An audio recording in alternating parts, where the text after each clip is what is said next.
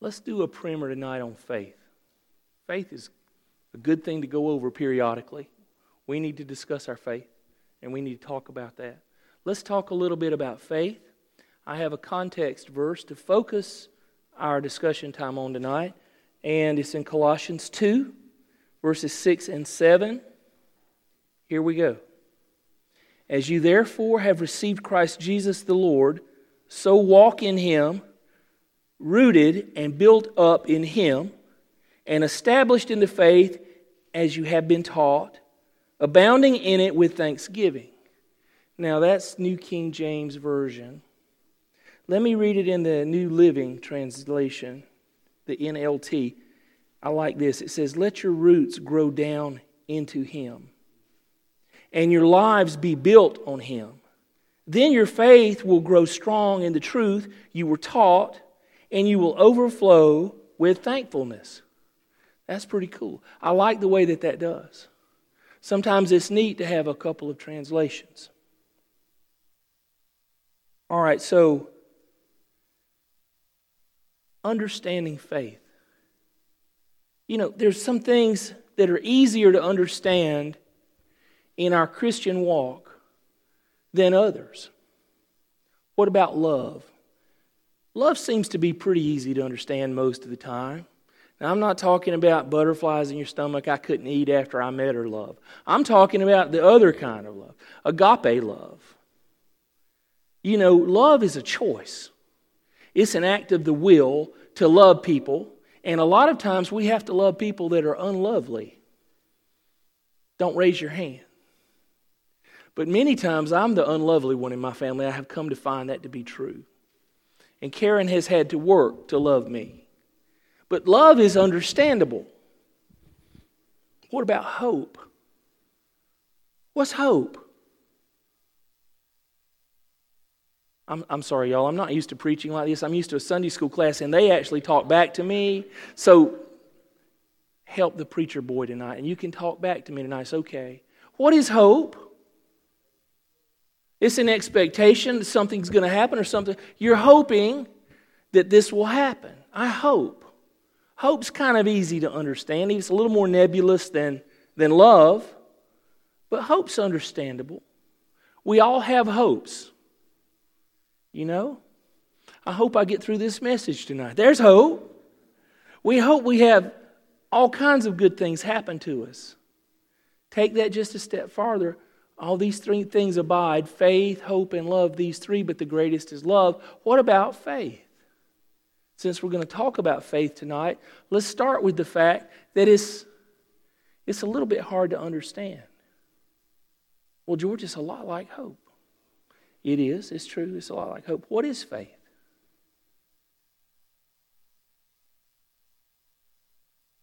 Oh man, that's good, Brad. It's forsaking everything and trusting God. So the writer of Hebrews said it like this He said, So faith is the evidence of things hoped for. It's the substance of things hoped for. The substance of things hoped for is the evidence of things not seen. So if you have a hope, the substance of what you're hoping for, what builds up your hope and gives your hope any credibility at all is the faith that you have behind it. Because you have faith, then you can hope. Faith is the thing that gives substance to what we hope for. It's the evidence of things that are not seen. I like to tell people it this way when you were born again, you were born in your spirit as a living spirit being. We have a living spirit in the Christian faith. And faith is one of those senses it's like a sixth sense. We have five senses vision, sight, smell, taste, touch, and hearing. Well, faith is another one of those. So your faith sense is all, all the more a spiritual sense. And so when you faith something, I can't see it with my eyes, but I can faith it with my spiritual eyes. I can see it before it's getting here. You know, Abraham, he looked and saw a city not made with human hands. Abraham faithed a city. He saw heaven, he saw God's city before a long time before it ever got here. Did he not? Abraham had a lot of faith at the end, a friend of God, and he used his faith to see things we can't see. Do you ever pray for things in faith? I hope so. And you haven't seen it yet. Have you ever laid hold of it in your faith? Have you ever laid hold of it before it happened? Have you ever had that happen in your lives? You laid hold of the promises of God and you claimed it. Now, I'm not talking naming and claiming and manipulating God. God is sovereign. But have you ever took him at his word and laid a hold of something with your faith just like you already had it? I love it in the Bible when God talks about things he has done in the past tense that haven't happened yet, but he talks about them in the past tense as if they've already happened. Why does he do that? That's so confusing in English class, all these tenses. And here he is adding to the problem. Why does he do that? It hadn't happened yet, but he said it's already happened. Because he sees everything. He sees the beginning, the middle, and the end of all time, like you look at a painting.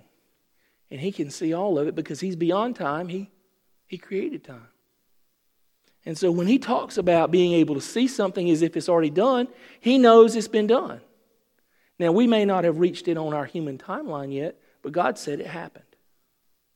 I love that when he does that. The evidence of things not seen. What about not just the writer of Hebrews? What about the Apostle Paul? He told the church at Corinth in his second letter For we walk by faith and not by sight. We walk by faith and not by sight. Because if you're trying to walk a spiritual walk with a physical sense, there's a disconnect there. It can only take you so far. You have to walk a spiritual walk with a spiritual sense. Because God said, without faith, He said, without faith, it's impossible to please God. Without faith, it's impossible to please God. You have to walk your spiritual walk with a spiritual sense, and faith is that. We have to walk in our faith. We walk by faith and not by sight. Paul was talking about this with the Corinthians when he was telling them in the context of, of chapter 2 about being well pleasing to God. If we want to please God, we need to walk by faith.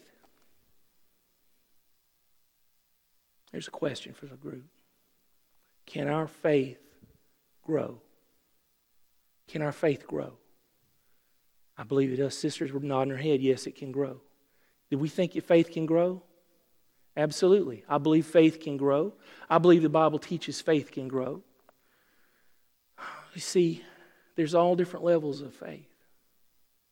Do you remember when Jesus was in the boat and he was so tired? It's Matthew chapter 8. And he was he went to sleep and the storm came. Did we all remember that? Good Baptist people, we all remember that story. He went to sleep. What happened to the disciples? The storm was terrible, and they got scared. And they got afraid, and what did they decide they would do? Wake Jesus up. Let's wake Jesus up. And what did he do when he woke up? I love this. I love this about him. Now, I'm not saying Jesus was grumpy because he was never he never sinned. He lived a sinless life. But he came as close to grumpy as anything I ever read in the Bible. He wasn't grumpy, but he had just been woke up by a bunch of idiots. And he was dog tired. Have you ever been that way? Have you ever been really, really tired and just get to sleep and something happens and wakes you up? Were you your best Christian self at that moment? Thank goodness Jesus is God and he's sinless because he might have just nuked all of them right there. Where would we be? What did he say to them? What did he say to them? Oh, ye of little faith. Oh, ye of little faith. Now, if Jesus had lived in Piedmont, y'all won't have any faith. This is the most pitiful, faithful people I know. You have so little faith. But then he did what? He rebuked the storm. I love that word rebuke. It's the same word that you use when he speaks to demons. He rebuked the storm, and it was calm. And if you read later in chapter 8 in Matthew, you'll find out that they were more afraid after that of what was in the boat with them than what was outside the boat before. That was, that was what happened. But he told them they had little faith. And this is wonderful because earlier in the chapter, in chapter 8, he had met this Gentile guy, a Roman centurion. And you know what he said about him? He said he had not seen such great faith, no, not in all of Israel, as this centurion had. Because he said, No, Jesus, this is paraphrasing. He said, You don't have to go with me to heal. He said, I'm a man under authority, and I have people under me, and I understand authority, and I know you've got authority. So all you have to do is speak the words. I'm good. That's what he said. And Jesus was amazed. Now, I looked that up, and there's two times in the Bible that Jesus was amazed, which I find amazing that Jesus was amazed. Because we all agree he's the second person of the Trinity, and he knows everything before it ever happened, and he holds everything together by the power of his will. We all agree on this, yes? And yet, he was amazed. A wonderful thing. But he was amazed at the man's great faith. He was aggravated in a righteous, holy kind of way with his disciples and their little faith. Oh, ye of little faith. That's as close as he came to a put down. Oh, ye of little faith. But he was amazed at the Gentile centurion and his faith. So, yes, there's different levels of faith, and yes, our faith can grow. So, what I want to talk about tonight is, is, is uh, how we grow our faith, how we do these things. Let me say this faith, your faith, my faith, is only as good as the object to which it's attached. I'm going to explain that. All these people back in Bible times had faith in these inanimate stone objects. These Romans were worshiping all these gods.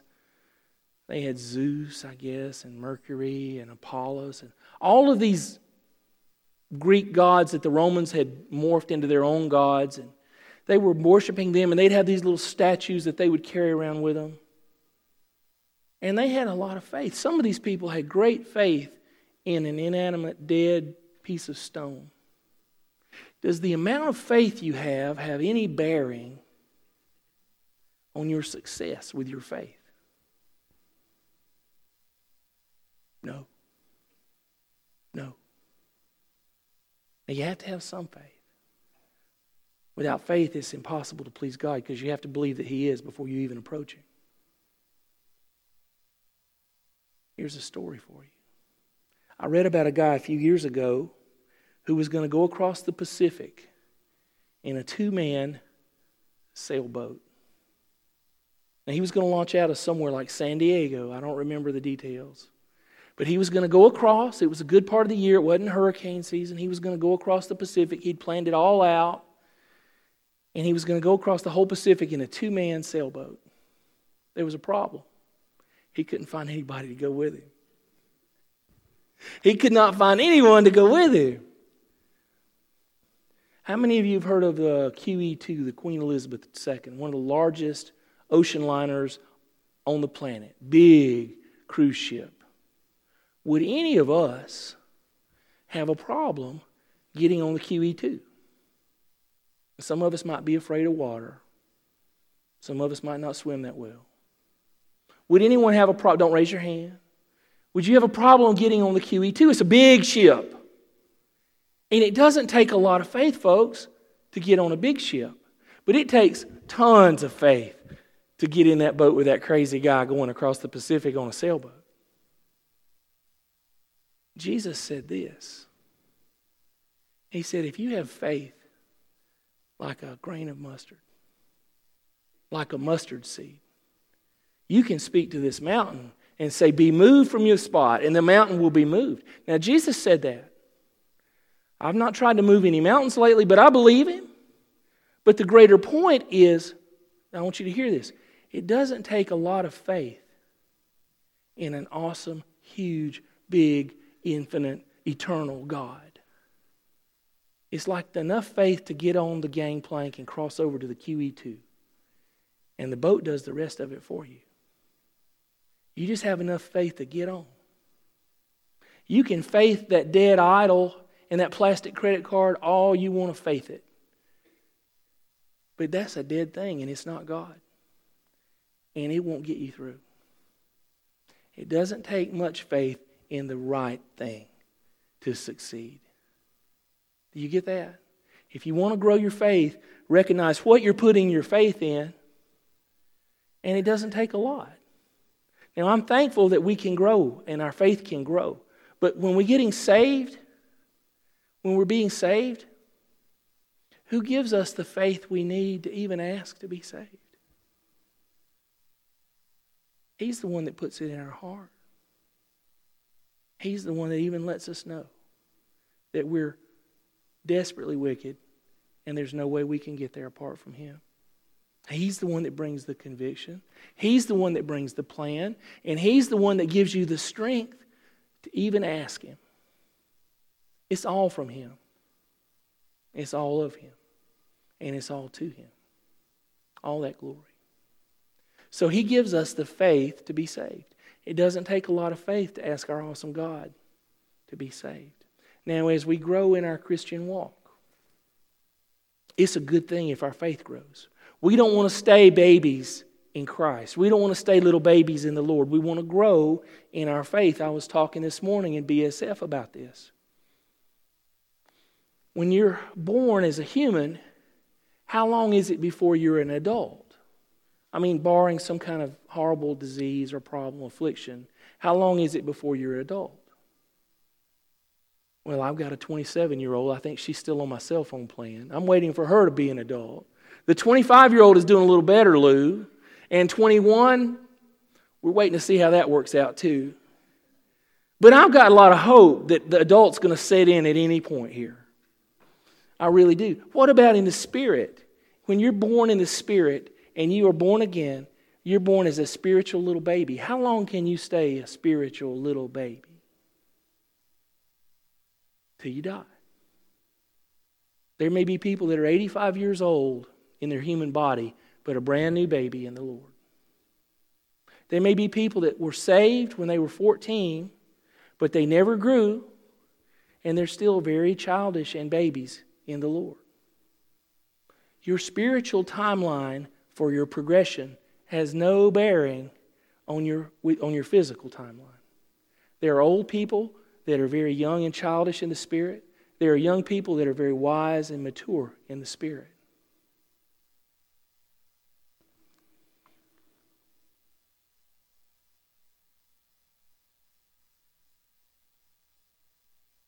This first passage I read to you in Colossians, chapter 2, verses 6 and 7. It's a great place to start because it talks about being rooted and letting your roots grow deep. Let's think about the roots of a tree. As we meditate and as we think about that, let's, let's compare our faith to the roots in a tree. Are the roots of a tree seen or unseen? Most of the time, unless it's sort of like one of these river birches that mess up my yard, they're, they're unseen. They're unseen. They are under the surface, they go down and they're not seen. What do roots do for a tree? They provide nourishment. Thank you. They provide nourishment. They sustain the tree. They bring the water up for the tree. They provide stability for the tree. They provide strength for the tree. And they provide security for the tree. Strength, stability, security. They seek out the water and gather nutrients. What about this? They can provide regeneration. Has anybody ever had a tree that would put up shoots from the roots and you'd have a hard time keeping those little shoots beat down if you're landscaping? Those green shoots will come up. I know, I know sweet gums will do that. One of my favorite trees is a sweet gum. What about consistent fruit? A good root system ensures consistent fruit, right? I'll tell you what we need to do. We need to stop listening to this now and start, start listening to the Word. Let me read to you a couple of things. Psalms 128. If you want to go with me, you can follow along. We're going to move around just a little. I have three, maybe four passages I want to share as we explore faith. In Psalms 128, the first four verses are really good when you start looking at trees. Psalm 28, starting in verse 1, it says, Blessed is everyone who fears the Lord, who walks in his ways. When you eat the labor of your hands, you shall be happy, and it shall be well with you. Your wife shall be like a fruitful vine in the very heart of your house. What a blessing. Your wife, a fruitful vine in the very heart of your house. Your children, like olive plants, all around the table. Thus, behold, shall the man be blessed who fears the Lord. So I love that. I love that about the fruitful vine, the wife being the fruitful vine, because if you're fruitful as a vine, you're plugged in. I'm the vine, you're the branches. Apart from me, you can do nothing. But if you're plugged in, you can bear much fruit. The Bible's basically saying here, you're blessed if you fear the Lord. Your wife is a plugged in vine, right in the middle of your home, blessing everybody around you. How cool is that? And it says, Your children shall be like olive plants all around your table. So here's how an olive tree grows. Anybody got an olive tree? Tea olive? A friend of mine blessed me with a tea olive one time. I threw rocks through the window of his house about seven years later. That thing will put up those shoots I talked about. I had it in a landscape bed. I had little recurring, what do they call those? Uh, encore azaleas all around it. I had spent money on this little area in my yard. It was going to be a pretty area. But the tea olive had different plans. These little olive shoots started coming up from the root system. I'm not talking about one or two, dozens every year. If I didn't get out there and just wage jihad on the olive tree, it would have took over the whole space. I finally cut the sucker down and drug, dug the roots up. But olive trees all around the table, little olive shoots, green and full of energy and just popping up from roots of the main tree. You know where the little olive trees came from? Daddy. Blessed is the man whose little olive trees just shoot up from him all around the table. Now that's cool. Roots provide regeneration. Roots are good. Let's read some more. I guess, Dave, tonight you'll remember this as the root, pre- the root preaching, the root message. You always name them. Let's go to Jeremiah. After Psalms, let's go over to the prophets. Jeremiah chapter 17, verses 7 and 8. I love this one. If you're taking your notes, Jeremiah 17, 7 and 8.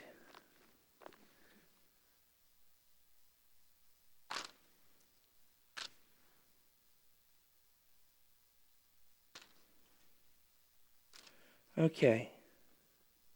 Here's Jeremiah. Blessed is the man who trusts in the Lord and whose hope is the Lord. For he shall be like a tree. Do you see that? He shall be like a tree planted by the waters, which spreads out its roots by the river, and will not fear when heat comes. But its leaf will be green, and will not be anxious in the year of drought, nor will cease from yielding fruit. How about that? I told you that a root system can bring security. It says here, he won't be anxious when he won't fear, and nor he will he be anxious. He won't fear when the heat comes. What about us?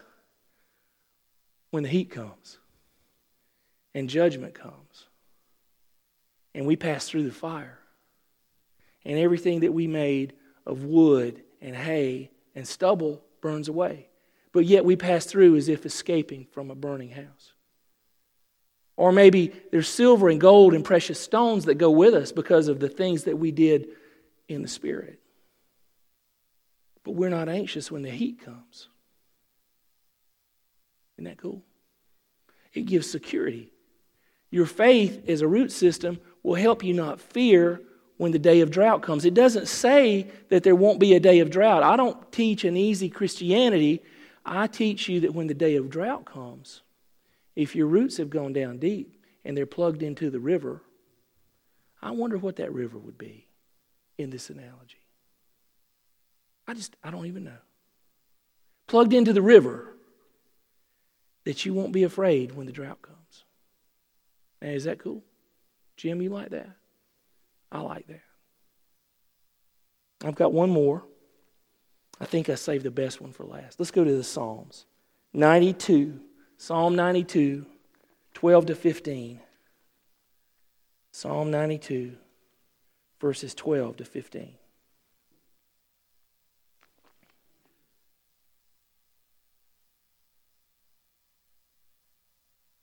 It says here, the righteous shall flourish like a palm tree. He shall grow like a cedar in Lebanon. Those who are planted in the house of the Lord shall flourish in the courts of our God. Look at this. They shall still bear fruit in old age. They shall be fresh and flourishing to declare that the Lord is upright. He is my rock, and there is no unrighteousness in him. So these trees are fresh and flourishing. They're still bearing fruit in old age, Barry Stone. What a blessing. I would have expected an amen out of you by now. I mean, they're still there like a palm tree, a wonderful meditation would be to study how a palm tree is rooted. I read about the cedars of Lebanon. Do you know the cedars in Lebanon would send down a taproot that could almost be as tall as the cedar was high, as deep as the cedar was high? That's pretty strong. And a palm tree is just a little ball. It's just a little root ball. Anybody that's been to Myrtle Beach and seen them propped up on the side of the hut knows what that is. It's just a little root ball. But it doesn't have to grow deep. Most of these palms are in the sand. And all it has to do is catch a lot of water when it comes. And so it's like a big sponge. It's, it's set up like a sponge, and it holds that water. Do we hold on to the water that we have in us? Hmm? How long does it take the water to run out? Because we're all broken cisterns that can hold no water. Is that not so? God loves to put water in broken pots. In fact, I would tell you that until you've been broken, He really can't use you. He loves the brokenness because He doesn't get any glory out of a pot that can hold its own water. But He loves to put water in broken vessels. Just remember that. All right, George, you said a lot of things. Where's this going? Let's close up with application about some things we can do to help our faith. The number one thing that I have down here, and I have three, is to feed your faith. To feed your faith. You've heard the old Indian saying, about the guy who was confident and the guy who was fearful. And the, and the, the fearful guy came to the confident Indian and he said, How can I be more confident? And the Indian said, There's two wolves inside of you. The one that lives is the one you feed. Feed the right wolf. Feed your faith. Feed your faith. Well, George, that's great. How do I feed my faith? What do we do to feed our faith? Romans 10 17 says, So then, faith comes by hearing, and hearing by the Word of God. Folks, we want to feed our faith. Let me tell you how you feed your faith. You read your Bible. You want to feed your faith? Billy, read your Bible.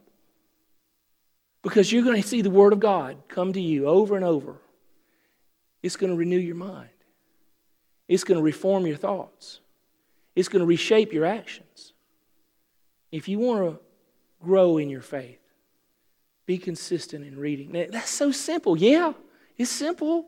He made it that way because he knew we're like sheep. He had to make it simple. This is not complicated. It's just we're always such damaged vessels and so living in our faith and so focused on the world that we don't do the things that we're supposed to do. If you want to grow your faith, read your word. Second one exercise your faith. You know, this sounds like what is it? Uh, a school health program. Eat right, get plenty of exercise, exercise your faith. How do you exercise your faith? How do you do faith push ups? How do you do faith push ups? Any takers on that? Sometimes I pray for faith, and Dave, I'm so sorry that I do usually because he, he almost always answers those. Thus also, James chapter 2, thus also faith by itself, if it does not have works, is dead. You want to grow your faith? Do the works. Now, you can't work yourself to heaven. But faith without works is dead faith. Can this kind of faith save you? No, it won't. If you want to grow your faith, work. Be obedient. Do what the Bible says. If the Bible says don't lie, the next time you're faced with an opportunity to tell a little white lie, don't do it. Take the consequences and not the shortcut and live in faith. You know what faith is? One definition is life without scheming. Life without scheming. Just a straightforward life. I don't have to plan and stress and fret. I don't have to come down out of the hills of Judah and kill Nabal. God took care of Nabal. God's big enough, He fights those battles. You don't have to stress over that. But you do need to do what the Bible says. Once you've been feeding and reading, then you need to start obeying and growing. The last one I have tonight, and we'll close up after this. Feed your faith, exercise your faith. Here's a good one share your faith. If it's not worth giving away, it's not worth having. We must not think a lot of our faith because we don't share it very much. You want to see real blessings come into your life? Start sharing your faith. You want to see a target put on your back from the devil? Start sharing your faith. I read this on a Facebook. A candle is not made less bright by lighting another candle. Isn't that cool? It doesn't diminish us to share our faith. We're setting another candle on fire, and the light is driving out the darkness.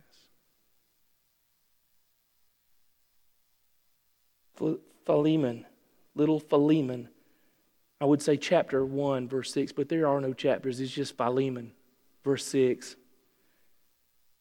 that the sharing of your faith may become effective by the acknowledgement of every good thing which is in you in Christ Jesus.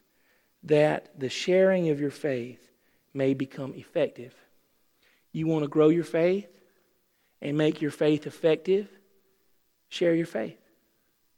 And it says here the acknowledgement of every good thing which is in you. So, all the good things in you in Christ Jesus that He put there, that He gifted you with, will acknowledge that sharing.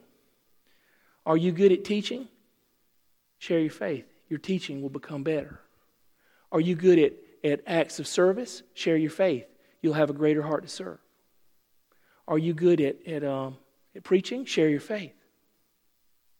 Sharing your faith is the antioxidant if we talk about it's like take your vitamins. I told you to feed, eat your eat food, eat good, eat the right food, feed your faith, to exercise your faith, and take your vitamins. Take your vitamins. Because the antioxidant here is the witnessing and the sharing of our faith, which grows our faith. There's I've read all kinds of stuff. There's seven steps to faith, there's ten. Let's take three and use them and make it work. And leave this place knowing those things. And we won't be able to keep the people out of here. It'll be so full we won't be able to stand it. Let's pray. Mm, dear Father, I thank you that you gave us examples of trees, things we can touch and see and study and understand to help us understand faith, which is hard. I know, Lord, that we can take a little faith and put it in a mighty God. And little is much when God is in it. You took a couple of fish and some loaves and fed all those people. You can certainly take my little faith, Lord, and take this message home in the spirits of those who heard it tonight. Would you do that? Would you bless us, Lord, with conviction and then courage? Would you change our faith and make it strong so that one day you can be amazed at our great faith? In Jesus' name, amen.